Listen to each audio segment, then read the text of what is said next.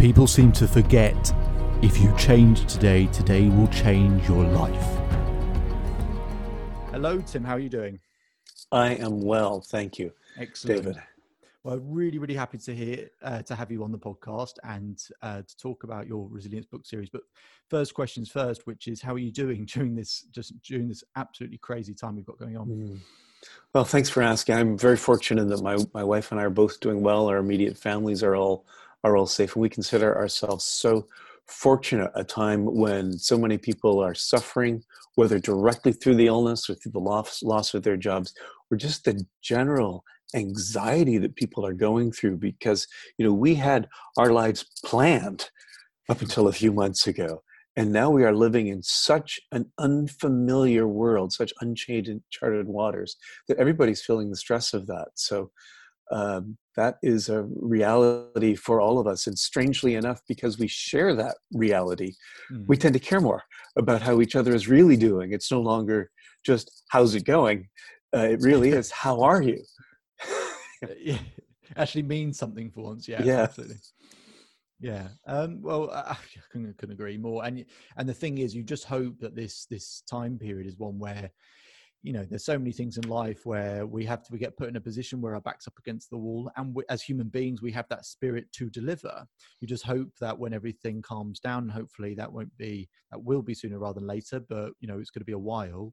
Uh, that we keep up that empathy and we keep that consideration for human beings, and that, to be honest, everything that you have got going in this uh, new book series, you know, that people continue these skills beyond this crisis, beyond this situation we're in. And I know one of my previous guests has spoken about it's, it's no longer just a crisis. This is the new norm. This is it. And to accept, you know, to get understanding and acceptance, to live a life in a new way. And the first thing I really wanted to ask you was, you wrote a, a, an article recently, which I found uh, very interesting, which was, what is the coronavirus telling us? And everyone's got different de- definitions and meanings, and people trying to make sense of the situation as if it can be connected to something bigger. It's just one of those things. But from your point of view, Tim, what is the coronavirus telling us?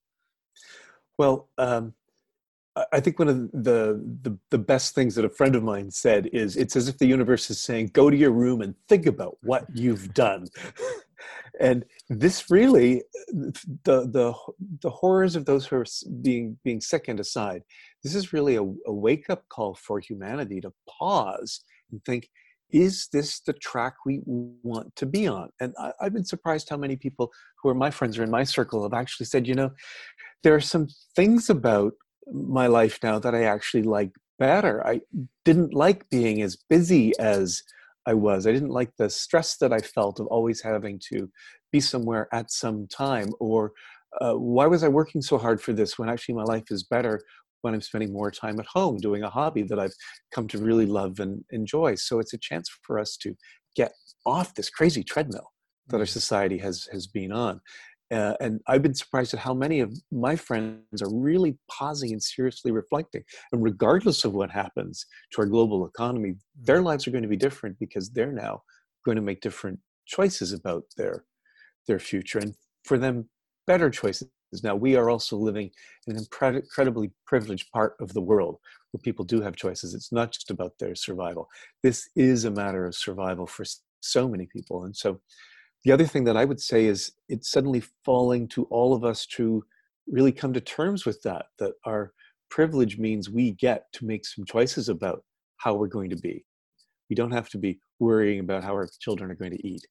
And that, I think, is weighing on people more than ever before. Yeah. And I th- it, this period of time is, is, you know, yes, of course, one of the things about this time is that, actually, at what point in your life is this happening? I think timing is a big thing as well. And mm. some people are in more fortunate positions. However, I'm sure you're the same. The amount of people who I would know who might suffer from anxiety, who no longer feel anxious, because it's this unbelievably uh, unbelievable leveler for everyone, where mm-hmm. all of a sudden these people who are anxious because they're worried about the worst thing that can happen is they go, well, actually now the worst thing has happened in a way, sort, you know, in, in, in for some people, but also that actually, now that I know everyone else recognizes the anxiety that I'm feeling, I now feel more connected. And in a way, yes, we have all these boundaries, but actually social boundaries in a completely different way have come down, and it's more, you know, people got more time and more availability. And that treadmill that you spoke of, that people, you know, kind of running on, is that I think often people run at that pace or move at that pace in life so that they don't have to deal with their thoughts, so that they don't have to deal with things going on. And this is what would is really enticed me about this uh, resilience book series that you've got going on. Um, looking at so many different areas and so many different ways for people to not only handle what they're going through, but to make use of the time and, and really develop as a human being. I'd love for you, Tim, to talk a bit more about what, why, you know, what made you start that and what made you get all these experts together? Right. So um, when when we went into lockdown here in the United States in er, in, in mid-March, um, one of the things that, uh, because of some of the experts that, that I know, I, I really had to come to terms with was that this was not going to be a short-term thing. Um, and in a sense, the short-term response made sense. You think of those natural responses to a crisis: flight, fight, or freeze. Mm-hmm. So in a sense, the Europe and, and North America went into a global freeze. We hunkered down. And that is a really good response to a threat if you can't fight and you can't run. So freezing makes sense, but freezing is a short-term survival response. What was becoming clear just with the time it takes to create uh, a um, either a, a, a medicine that can help you deal with the virus or ultimately a vaccine, that's going to take a long time. And people hadn't really come to terms back in March with the fact that this was not, we'll freeze for a while, then we'll go back to normal. Mm-hmm. And if we were looking at a much longer period, it really hit me, this freeze is temporary. When I come out of the freeze, I'm going to be in an unfamiliar world. I'm not going to know what the way forward is. And since the virus could take many paths, really, there's no way anybody can know. I thought that I could learn my way to feeling better, but I couldn't because there is no single path. And so I started thinking, you know, what, what I really need, or I need to become better at a whole bunch of skills I'm not great at. And it's not just me, it's everybody. And that really was the starting point for this series of books. Now, I'm very fortunate. I am the publisher of an imprint, Changemakers Books, that's part of a larger publishing house called John Hunt Publishing, which is based um, just outside of London. And my publisher there said, what we really need is to get our best authors together and put out a series of books that can help people. And when he said that, I jumped on it, David. It was like, that was my call to action.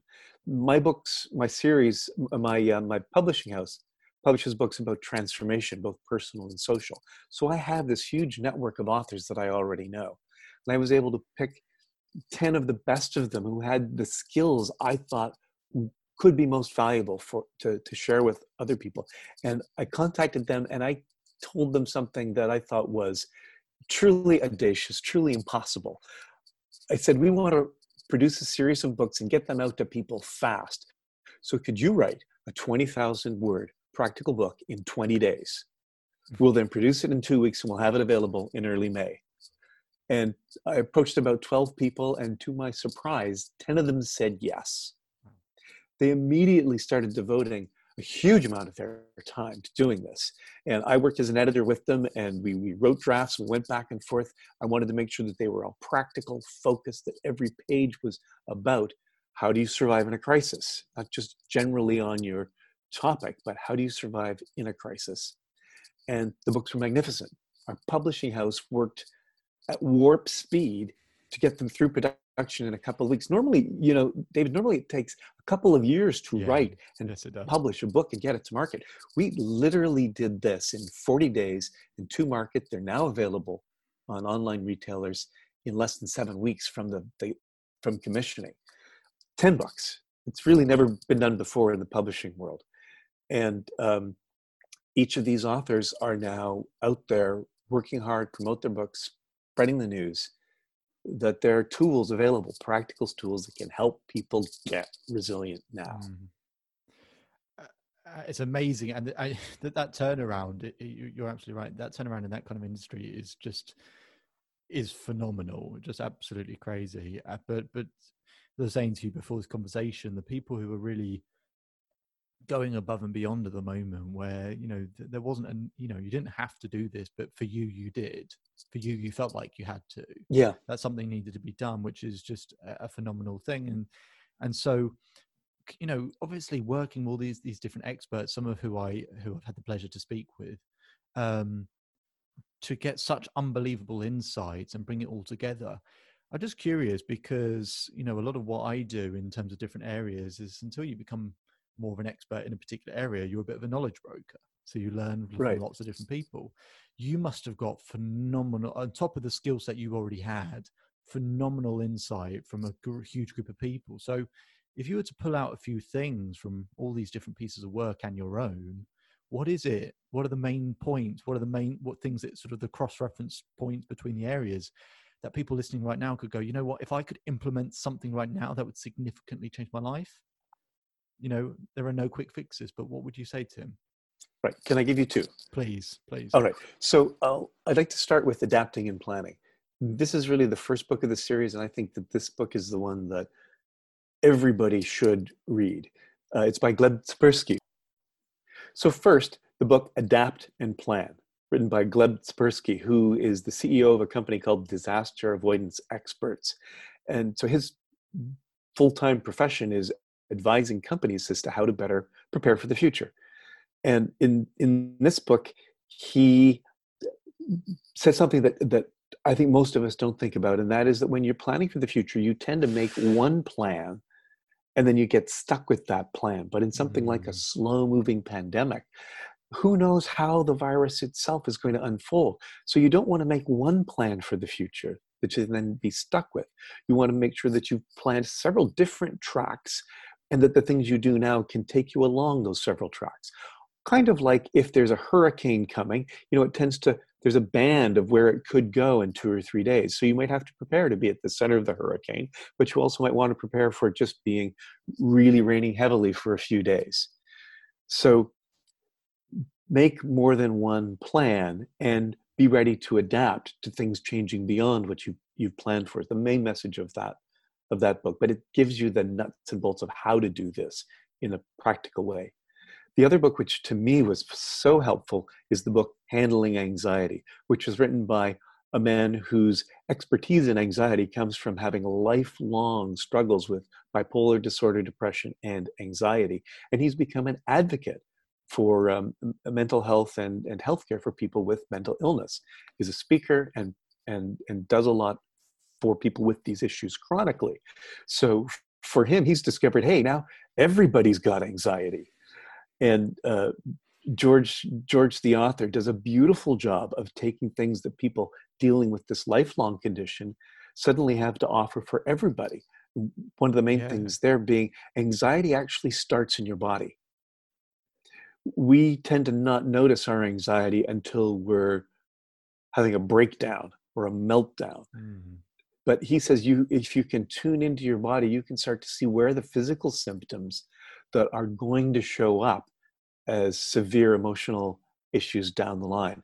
So learning to find out what those signals are, but also learning how to calm your body, because if you calm your body, you can calm your brain. Mm. So really helpful pragmatic stuff that I've integrated into my own life, making sure that I get every, every day for some long, long walks, making sure that I spend some time to relax and meditate. Although I've flitted with meditation for many times in, in my life, now I'm seeing it as part of my mental health. I can't afford mm. not to spend some time being calm and looking at my breath. Excellent. And, and I, I say to loads of my clients all the time, they're, they're so keen for me to go, oh, so say something. So something goes into my brain and, and it's going to change my brain. And I always say to them, the slowest way or the hardest way to change your focus, to change your mindset is to talk or approach the brain. That is the slowest way. But the, the quickest way, as you've just alluded to as well, is that it's that physical movement. It's the change of body. It's the change of blood flow and the change of biochemistry, sending different signals and all of that stuff. But I really like what you you said and, and took from that in terms of actually just using these as trigger points, you know, actually in terms of your physical, you know, your physiology, actually understanding your body to know what, if there are signs towards that sort of thing. I think that's a fantastic, I'll definitely integrate that. I think that's a fantastic mm-hmm. point uh, to take away. from your point of view, Tim, in terms of, you know, the, the what you wanted to put across, you've got all these different experts, all these different skill sets from different people. In terms of you personally, Tim, what did you, what was the message you wanted to get across that actually from your experience, from your skill set, your background, what did you want to be able to share with the world? Well, I um, wrote a book called Virtually Speaking, and I co-authored this with my business partner and, and wife. And for twenty-five years, we've been teaching individuals and organizations Amazing. How to communicate more effectively. Mm. Really wonderful folks working with the World Wildlife Fund and the, the World Bank. So development and the environment are our main issues. And we're really good at helping technical experts come across as human beings with powerful messages to share. Now, when it comes to doing this in the virtual world, we realize that there's a whole new set of challenges that most people are pretty bad at realizing. And we're bad at it because we've been communicating in our, our, our computers in casual conversations where it doesn't so much matter that we're getting a message across. We're using them to talk with grandma, or perhaps to, you know, have a have a, a chat with a chat with a friend. And that's just fine. But when you're trying to communicate and you want to clearly change the thinking of your audience, you have to get them paying attention. And the computer is the worst possible way to have somebody pay attention. This laptop, this screen uh, that's in front of us all is a weapon of mass distraction. The minute the person on the screen gets the slightest bit boring, what do you do? You check your emails. You go on social media, see what's happening on Facebook. There's, you work on another document that you may have open. There's so many distractions right there on the screen. So you have to work really hard if you're going to professionally communicate to make sure your audience is paying attention. And that doesn't just mean shouting at them. That means organizing your content so that you're never dull. That means you need to go shorter because you're going to lose people if you start rambling. And it also means find ways to be interactive. Uh, one of the metaphors that I use in the book is, is I say, look, if you were watching somebody on the street who is juggling five flaming torches, that might hold your interest for twenty or thirty seconds. Anybody who's been through Covent Garden has seen this. You know, these people, yes. the, the pins are up and they're flaming. The guy's riding on a unicycle and he's yelling, but the crowd moves on. It gets yeah. dull after a while. We need change. We need mm. constant new ways of keeping us engaged to hold our attention. Now, one of the best ways to do that is by having an interaction with your audience. Imagine the same guy juggling the pins. Now he's juggling them with you. He's tossing them at you. You have to toss them back. Now are you paying attention? one hundred percent. Yes. Yeah. So interaction in video, in video calls that are important is one of the best ways to keep people paying attention. Mm. And that's one of the main messages that we have in our book.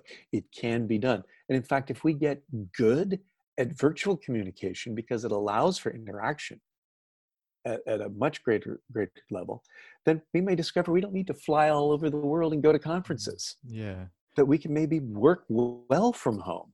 And yeah. ultimately we know, we know we can't be flying all over the world and cope with climate change. Yeah. We know our lifestyles are going to have to change. And so for me, that's one of the communication opportunities that this virus is giving us. It's helping us shift to a world where we don't have to fly everywhere to get our message across. I mean, uh, wonderful. And uh, the, the virtual communication thing is just so important. I think most of us, we either, what do we do? We either text or we're face-to-face. That's the normal everyday life. Now, face-to-face is gone. And people are carrying on the texting aspect of things, whether you know personal life or work or whatever, you know, carrying on texting. And they haven't, a lot of people still haven't quite realized actually what, that that's not a, uh, a fix for their well-being. It just isn't. That's not, that's mm-hmm. not communication. That's not um, rapport building. That's nothing in terms of human interaction. And I've said to lots of people, you've got, you know, texting, phone conversation, video conversation, and face-to-face. They're sort of the regular options. I think a lot of people still feel almost like, whether it's because they they feel they're tech illiterate, or whether they feel like actually video conversations not that isn't that effective, whether it's work or personal life, and they think video conversations are in the middle between texting and face to face. But really, it's as close as you can get to face to face as possible.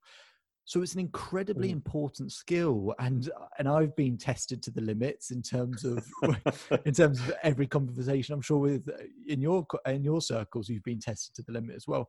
Please, if there's anything else for the people listening who have also been tested work-wise or other you know otherwise, and are sick of just you know people talking too much or you know not, just not knowing how to navigate this stuff, please give us more insights, because there'll be so many people listening who want those insights.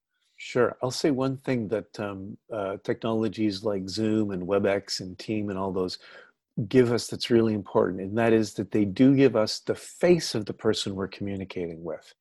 And so this mimicry of face-to-face is actually really important for us as human beings.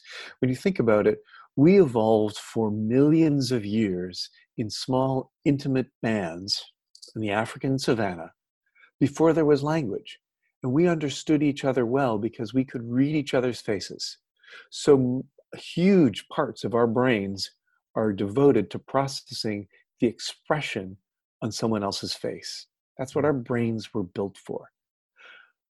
Only in the last one hundred thousand years or so have we started to develop language, and only in the last five or six thousand years have we started to develop written language, and really in the, only in the last one hundred years has written language become widespread, something that everybody has. Mm. So this is a very, very new skill. It only takes a smaller portion of our brain.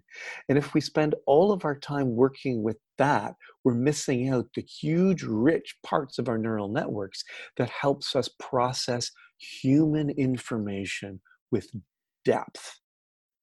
So I would say it's worth getting on a call and seeing people face to face. Now, it's a little disorienting to do those gallery views where you've got dozens of people on the screen all at once. That's fine for seeing who's in the room, but then getting the person you're speaking to with their face that you can see and read actually uh, helps your brain be more normal. Yeah. Whereas texting is just giving you a little hit of dopamine, but it's not using all of who you who you are to communicate. Yeah, and, and what you said about depth, I mean, the amount of people I speak to where what they're looking for is depth and meaningful conversation, and absolutely, where often just finding that is, you know, for people who are missing out on that right now, it is that all the, you know, every expression that someone has, and, you know, as you'll know better than anyone, communication, at what whatever percentage of it is to do with non-verbal cues, and everything else is to do with body language. Um, and actually understanding and being able to read someone allows you to access the depth. There is no way to access depth without those things that you just mentioned, right, which is absolutely true. And I want to uh, lead... Uh, go on, please, please, Tim. Yeah, uh, I should just add, since this is a podcast, I should add that there's also a tremendous amount of depth in the human voice, that although we we realize what the information is, we can get that from a text. But when you hear somebody's voice, you hear, if you like, you hear their spirit. You hear where they're coming from. You hear what they care about. They hear what they're in, you hear what they're indifferent to. So um, just the audio channel where you're listening for all of this depth gives us so much important information as mm. well. I think that's a great point, considering the irony of me saying that everyone listens to see face to face and we're on a podcast. So an extremely valid point, and we'll move on. So, um, and on that, but but on that point is, you know, I think if people can get if can get to this, you know, people are looking often for more conversation and better networking and all of these things. Actually, this is a great avenue to warm up to face-to-face conversation where you might feel uncomfortable in terms of those networking and everything else. And actually, this gives you that kind of platform to actually get used to it and do it on a more frequent basis. You know, confidence and anything like that, clarity brings things closer. You'll get more and more clarity the more you do this stuff. And technology like this absolutely allows you to do that.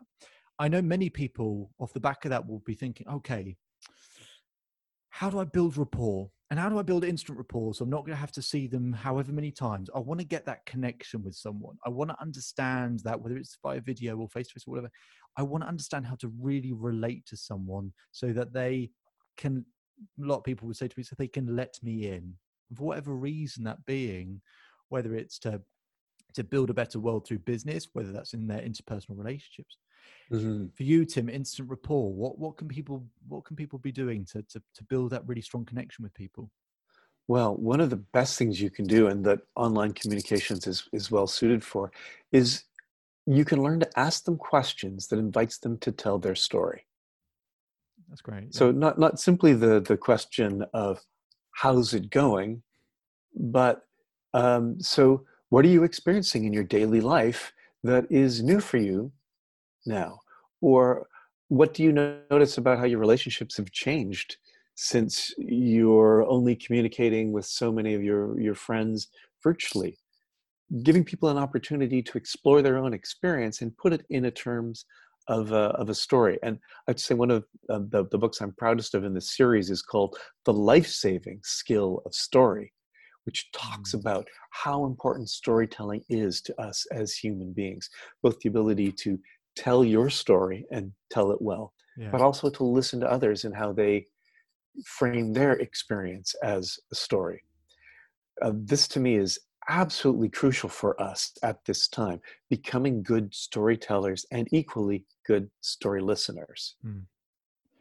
Yeah, and, and storytelling is always going to exist in every capacity, and it's just one of those things that it, it has done wonders for me and does wonders for so many other people.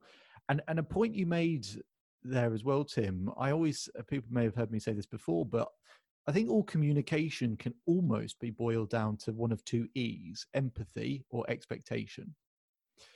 Mm-hmm. And actually so often that we all have expectations. This person should respond like this. This person should do this. This person, um, I, I want them. I need them to do this. Why haven't they done?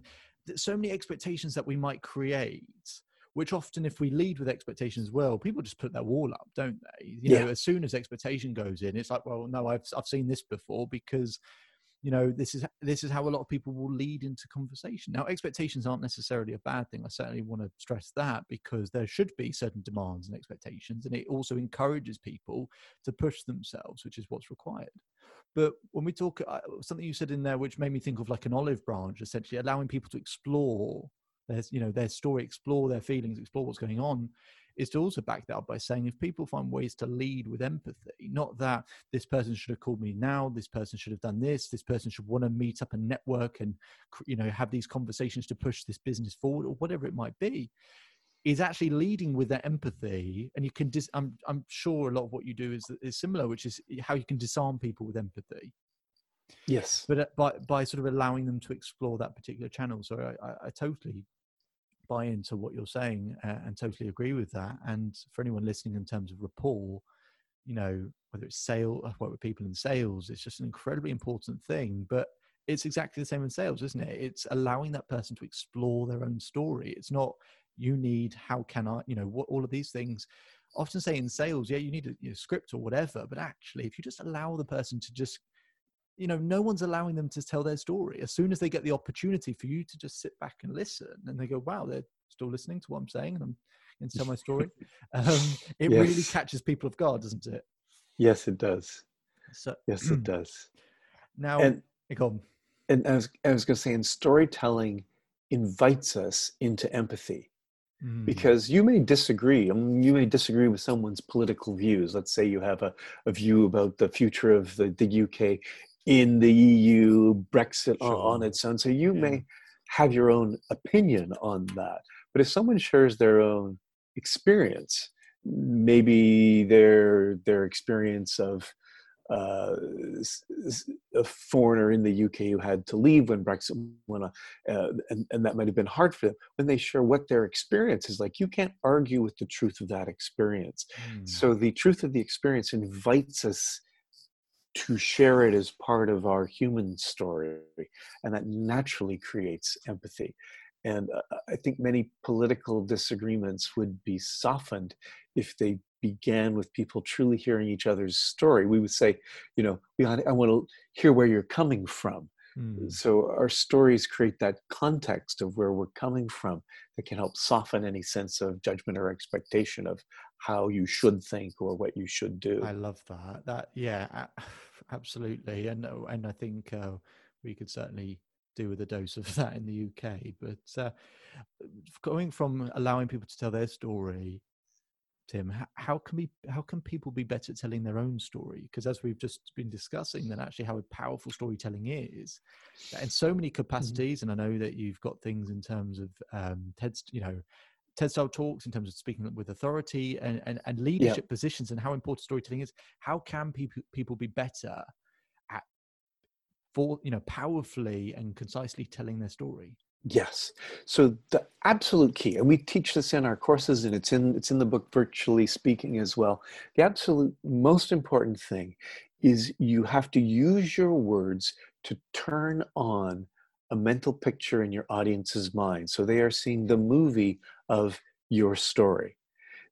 This ability to evoke vivid images is one of the most amazing things about being human. So for you and your uh, uh, all the all the listeners to our conversation, if I say a red rose in a green vase, your mind explodes with that mental picture. When you think about it, this is a miraculous thing we have as a species. So if you start your story, or if you include in your story just enough vivid detail to make it a picture in your audience's mind, they are seeing the movie of the story. That actually creates in in their own imagination something similar to your experience. They see what you're seeing. They can hear what you're hearing. So um, uh, uh, I'll, I can give you a quick example of two ways you could tell you could tell a story, one which is terrible and one which is okay. great. And this is an actual story from one of the participants in the course that Teresa and I gave. So uh, this is the bad way to tell it. So uh, I found myself going to Cambodia for uh, for a work assignment, and I thought, gosh, it would be really lovely to get out and see some of the, the jungles in, while I'm in Cambodia. So I started Googling to find a good travel agent, and I found somebody that could set me up in a really interesting forest area tour. So yes, I could tell. That's really dull, right? I hope your listeners are still with us. You've destroyed their listening because you're just telling them the bits and pieces. Then this happened, then that happened. Okay. So instead, start with something vivid that brings you into the picture and into the story. This mm-hmm. is how we coach that very same person to start their for, their story. I never realized there were so many shades of green until the day I found myself hopelessly lost in a Cambodian jungle. Oh, I got shivers just from that. yeah, uh, I yeah, I get it. Right, it puts you right there in the story. So use vivid language to make your story come alive. That that's yeah, that's, that's that was awesome, um, and uh, and it, it and it makes total sense to me, because if I ever am trying to ch- you know change people's state of mind and and coach them, is that I always. It's always worth mentioning to them, and for people listening, it's the same thing, which is all your emotions are contained in a picture, in a picture that you have in your mind. And often the way to just, you know, change the emotions is distorting that picture. So whatever the picture mm-hmm. is in the screen of your mind, you have this picture. And like you said, it's, it'll be a vivid picture. It'll be bright. It'll be colorful, not necessarily of what you want, because we obviously have a brain that's designed to help us survive rather than make us happy. So a picture focusing on what we don't want, it's unbelievably bright and vivid and, you know, and all of this stuff. And it's just overwhelming. And that's the picture that's overwhelming. And inside that picture is a load of emotion. But actually change that and distort that picture, all the emotion changes as well. So I totally buy into it. And and you're right in terms of people listening and, you know, the stories we tell ourselves as well. I think exactly what you said, Tim, but also people bearing in mind, actually, what's the story you tell yourself? What does that picture yes. look like? Yes. And actually telling that story, not just, uh, uh, and I'm going to bear that in mind, which is almost not changing the picture. Oh, sorry, not just, you know, actually not making it a different story or pretending it didn't happen, which is certainly never the best thing to do. But the way you're saying is, can you tell the story differently? And I always say you can't control the events, but you can control what they mean. Yeah. And with that, in terms of that storytelling aspect, I, is is really, really uh, useful. And, and for the, you know, some of the best leaders that we, you know, people will know, and the names that come to mind are also some of the very best storytellers as well. And they can yes. paint that picture for their colleagues, but probably more importantly for their customer. They understand that picture really well. When people yes. are looking to speak with authority, Tim, and people want to convey that sense of confidence, what are the keys that you, you tell them? So, of course, storytelling is a huge part of that. What else can people be bearing in mind in terms of they really want to speak with authority? What else can they be doing? Let me say one more thing on storytelling first, oh, if I if oh, I may. Yeah. Uh, and this is in our, our book, Grow Stronger in a Time of Crisis. It's a very unusual book. It's written by somebody who's a uh, a, a master of neurolinguistic programming, N L P, and yep. she's been teaching courses on um, personal growth for more than more than twenty years. And she has a fascinating exercise in her book, which is about the stories we tell about the other people in our lives and how they can actually change mm. what's possible for us. Uh, because often we feel our own limitations. So she has this one wonderful exercise, which I remember vividly because I did it, which is if you've got a problem, a challenge you're facing, what you do is imagine you're sitting at a table with three empty chairs in front of you, and you mentally put three people in your life in them. Somebody who knew you a long time ago, but was a very close person to you then. Somebody who you know now, and they have somewhat of an antagonistic view to you. Maybe somebody at work, and then somebody who dearly loves you. In my case, I chose my, my mother for that. And then you imagine each of these people seeing you handling with this challenge. So you'll take a look at your old friend that you knew many years ago, and you'll imagine their story of you handling this challenge now. And you'll start to see yourself through their eyes as they speak. And when you see that person's imagining their story of you, you feel the resilience that that old friend sees naturally in you. And when you feel that story through your own eyes, you actually feel it in yourself. Yes. Yeah. And even the person who's antagonistic, they're also recognizing some of your strengths. So you see, okay, they may be, they may have these doubts about me, or they may challenge me on this, but they also recognize this in me. So I see them yeah. through their eyes. And then you see them through the person who loves you dearly. In my case, my mother. When my mother sees this challenge and how I deal with it, I feel this deep sense of being understood in the midst of it. And just going through that simple exercise gives you tremendous strength mm-hmm. through the imaginary storytelling of three people in your life looking at you. It's a fantastic exercise. I actually did it when I was looking at the creation of the Resilience series, and I found it gave me tremendous personal strength at the early stage to make this happen. So that's in our book, Grow Stronger in a Time of Crisis. Fantastic uh, combination of storytelling and human psychology. Because we do make up how everyone else defines us. We, we really, you know, have no understanding. And, you know, in some cases, it's not, it's not our business what other people's opinions of us are or whatever. But actually, you're right. Exactly. Yeah. And, and we can all we can all too easily become obsessed with one person who maybe doesn't like us. We imagine their story. story of us. Well, that might be wrong too. That story we've imagined of somebody who doesn't like us, they may not even be thinking about us at all. Well, the, and the reality you can, is they've got better so things the thing in their life. Is, you can choose which of those stories to pay attention to, and the ones you pay attention to can give you tremendous strength to be more mm. resilient.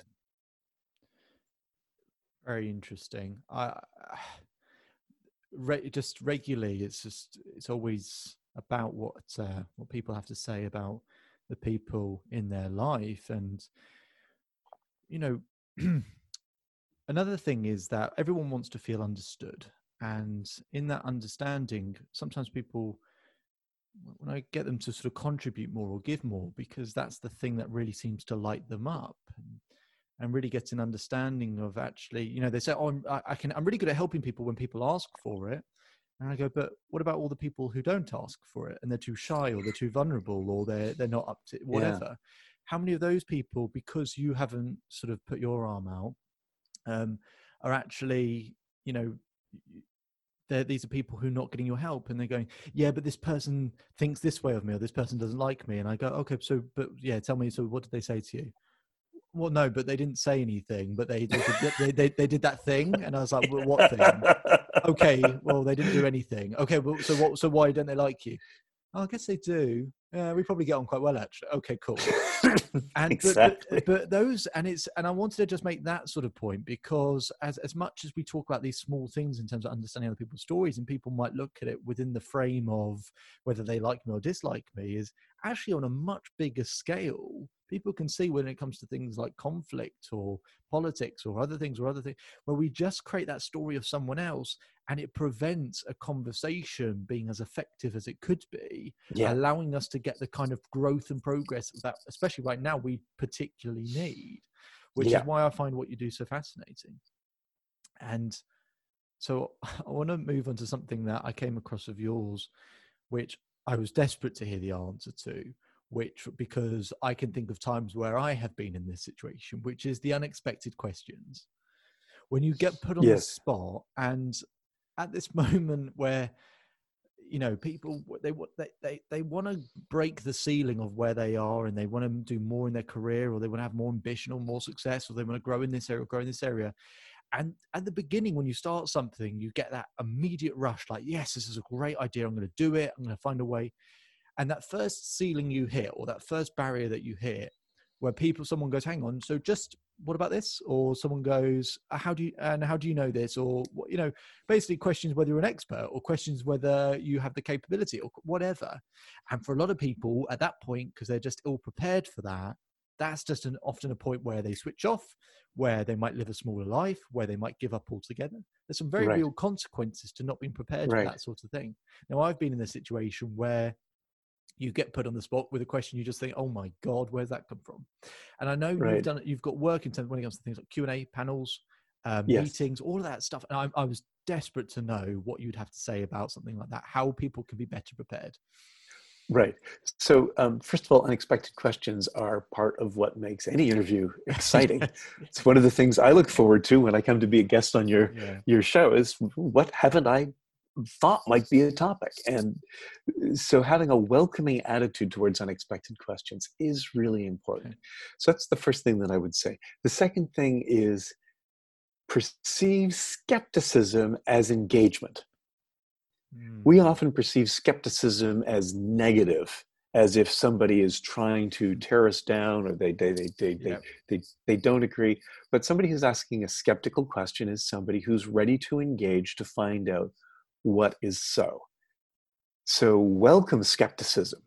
And not just welcome it, but don't try to convince the skeptic right away yes. that you are right and they don't know what they're talking about. Yeah. Right? So welcome the exploration.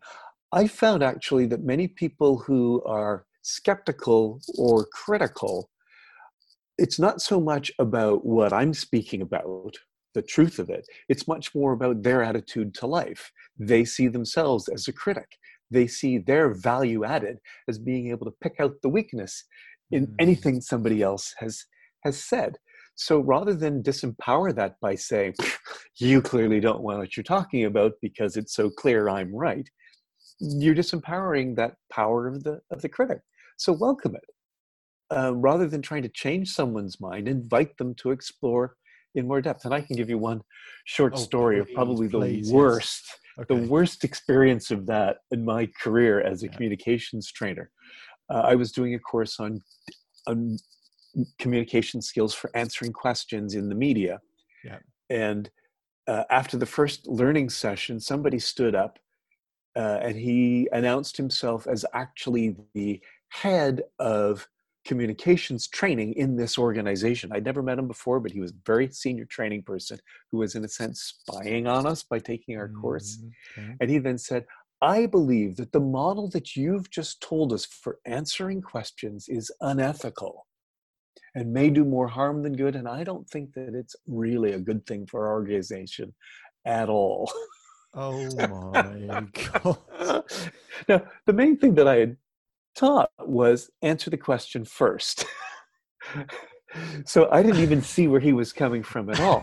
Um, and I was very young in my career at this point. This is more than twenty years ago. But I was able to look at him and say, I appreciate your skeptical attitude. Empathy. And I would tip. invite you, I would invite you to stay in the course and continue to be skeptical and ask questions, but also see for yourself, is it working?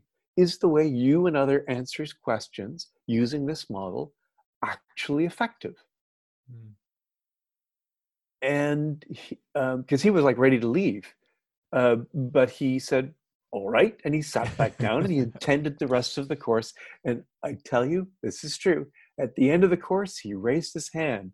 He said, I have something to say. And I have to say, I was going, oh my God, here it comes.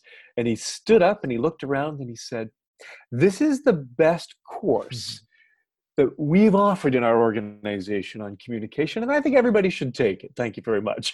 Oh, brilliant. Brilliant.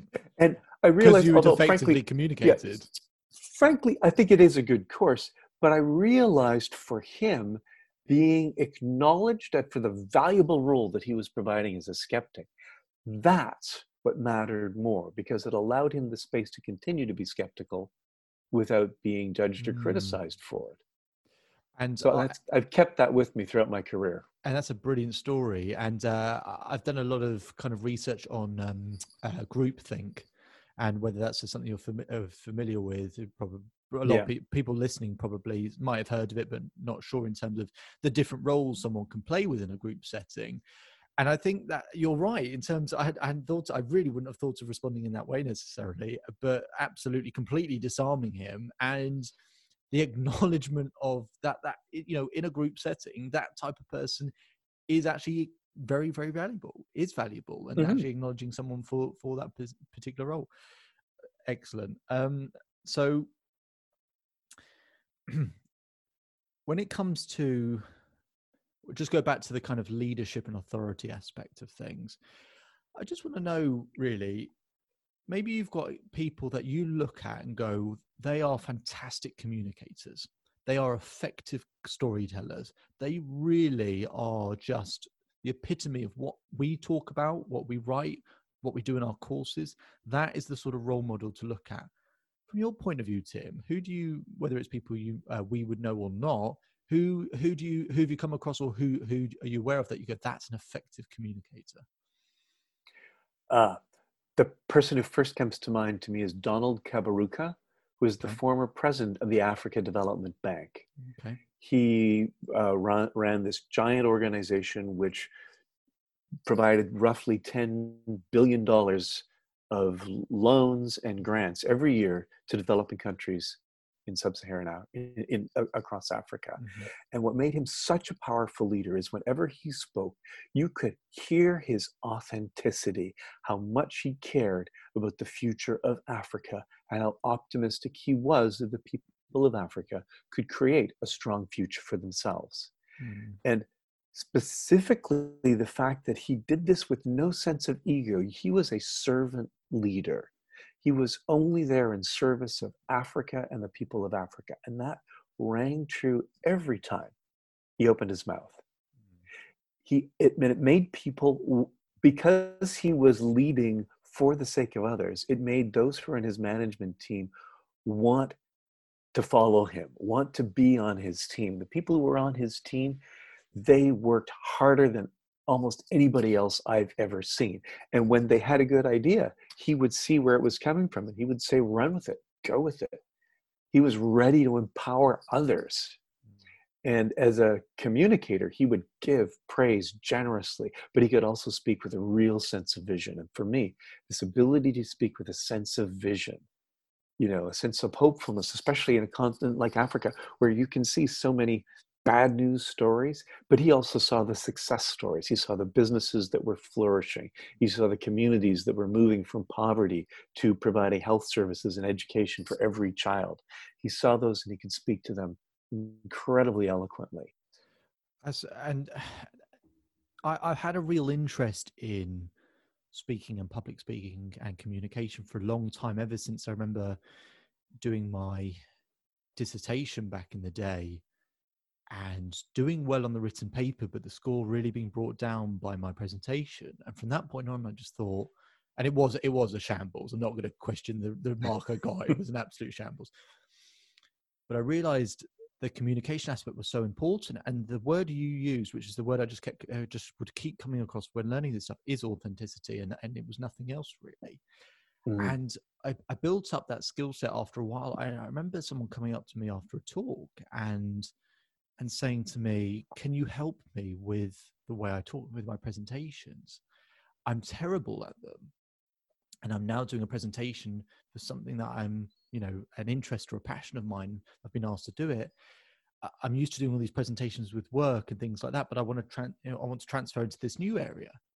I remember saying to them, and I've said this to quite a lot of people, is that often with public speaking or speaking, you know, speaking in any capacity, if it, you're going to be a much better communicator if it is something you're passionate about, where you do have that gen, you know, it's everything you come across, come come across weird, talking about good communication, can't get my words out, um, being authentic, being genuine, that when it's coming from that place of something you're passionate about, a lot of people find really good ways of being effective communicators. Yes, they can find that extra five and ten percent, but for a lot of, you know, when people see a, a presentation I do, if I go and talk about something that has no relevance or no passion to me, I'm not going to be a fantastic communicator. I'm not going to be a good communicator at all.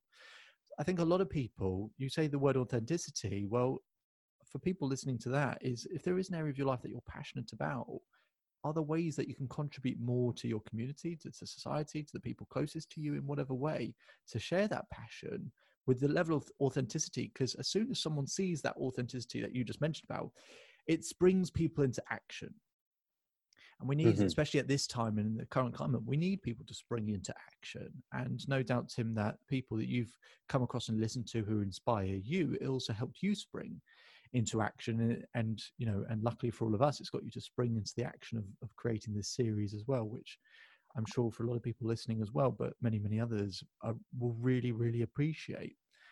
And so the, the final kind of question I want to ask, um, and then I really want to make sure that people know where they can can kind of get this series from, is for you, Tim, in everything that you've learned, in everything that you've studied, and the, the wealth of experience that you have, um, in terms, I always like to people, ask people the question about the ups and downs, the ups and downs mm-hmm. in terms of entrepreneurship, the, the ups and downs in terms of their own business, the ups and downs in terms of their passion, where you are going to face them.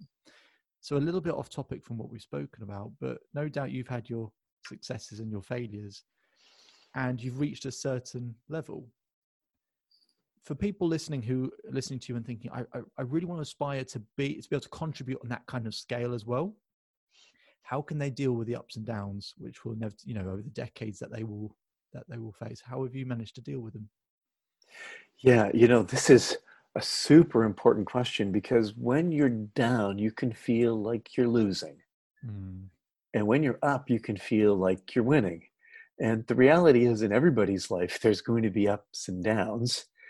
And if you identify with where you are on this seesaw, this teeter-totter of life, if you identify with where you are and your sense of well-being depends on being up or down, mm-hmm. then you're going to spend a good portion of your life miserable.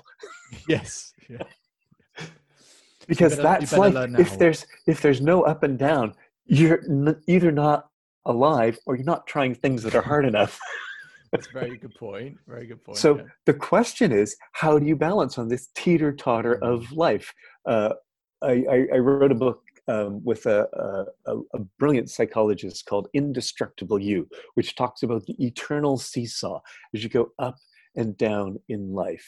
And the key to remember is that as long as you were on the seesaw, you are alive and you are living. So to switch metaphors um, and, and look at it as a wave in the ocean, there is a trough where things are low, and then there's a crest where things are high. But, and the waves just move back and forth and back and forth, and that's what life is like. If you identify with that surface of the water, you will be in turmoil. Mm. When you're down, you'll be wishing you weren't down. When you're high, you'll be afraid you're going to fall. Mm. But if you can see that the ocean is actually very, very deep, and way more than ninety-five percent of who you are is a depth that is not churning, then you can see that your actual being is fine, whether you're up or whether you're down. Now, the problem is, if you really live in the depths, you surrender something for the highs. You surrender feeling that now I've won, as if that moment will last forever. And you recognize that there's going to be a down, but you can also come to see that playing the game is winning, is being able to be up and down and up and down, yeah. is all winning. And even if when things are bad, you can hold on to the sense of, I'm alive and I choose the beauty of life. Mm-hmm. Now, I don't say this lightly, because right now, people may have lost their jobs. People may have lost loves, loved ones. In fact, we have one whole book, book about navigating loss in the series, mm. because loss is very real and loss hurts. But if even our loss, we can remember to look around and see the beauty in this present moment, that can't be taken away from us. And I've known in my life and in my travels a lot of people who've lived very, very hard lives, but they've kept their authentic sense of life's beauty and life's mystery. That's something that can never be robbed from a human being. So as, that, as, for me, is the answer. And that's so, it's really interesting that you you mentioned it in those terms. I remember many, many years back, after having lost someone close in my life, where really struggling with it. I remember going on a, abroad somewhere, I'm struggling to remember where, but I went to a cathedral. I remember looking up at the ceiling of this beautiful cathedral, and remember, I remember thinking that whatever you're going through, there's beauty somewhere in the world, and it's your job to find it. And that's mm. one of those guarantees, and that's why I find it so interesting the way that you just mentioned it, and just how it sort of ties in specifically with that, because you're right, there and it, it, there are unbelievable hardships going on at the moment, but there is beauty to be found. Whether we're ready to find it right now or not is fine, but at some point being able to step outside and, and go look for it again, or, or find it in whatever capacity is beauty from your definition, mm-hmm. um, is an incredibly important thing. And Tim, this has been a, a really worthwhile conversation for me, and you've shared a lot. I've written a hell of a lot of notes down for myself, but uh, but for the people listening, uh, unbelievably useful conversation as well. Tim, this resilience book series, which I think is a phenomenal thing to have done, one in such a short space of time, but to do it in so many different areas and be so considerate of so many different th- so many different problems that are going on at the moment is fantastic. If people, you know, I will share it within my my circles, and the for people listening, the Self-Belief Chief uh, Facebook podcast page will also be able to share a link to it. But Tim, if people are unbelievably eager to to, to see to, to get hold of this material, where can they find it? So the easiest place is we've got a website Site which has uh, not only all the books there, but you can click on a button on each book and find the places you can buy it in different countries. Uh, and that is resilience dash books dot com. Say it again, resilience dash books dot com. Uh, there's also a contact page if anybody wants to do a review or have an interview with an author uh, for, you know, who, mm-hmm. if that's yeah. what they, what yeah. they do, then they can easily click on each book's link, and that'll uh, put them in direct touch with, with the author or with me as the publisher of the series. Fantastic. You can also find a series of YouTube videos by the authors there too, to hear from, from them directly. They're an amazing group of, uh, of resilient men and women who've got lots to share. And I, I can I can vouch for some of these amazing individuals, and I look forward to, to hearing more from some of the others I'm I'm yet to be introduced to or or yet to uh, to converse with. But through uh, Tim's very educational uh, methods on communicating virtually, I will now seek to to do so with them as well. Tim, it's been an absolute pleasure, and thank you very much for your time. For me too, David, and to all of your all of your listeners, may you have a resilient and beautiful future.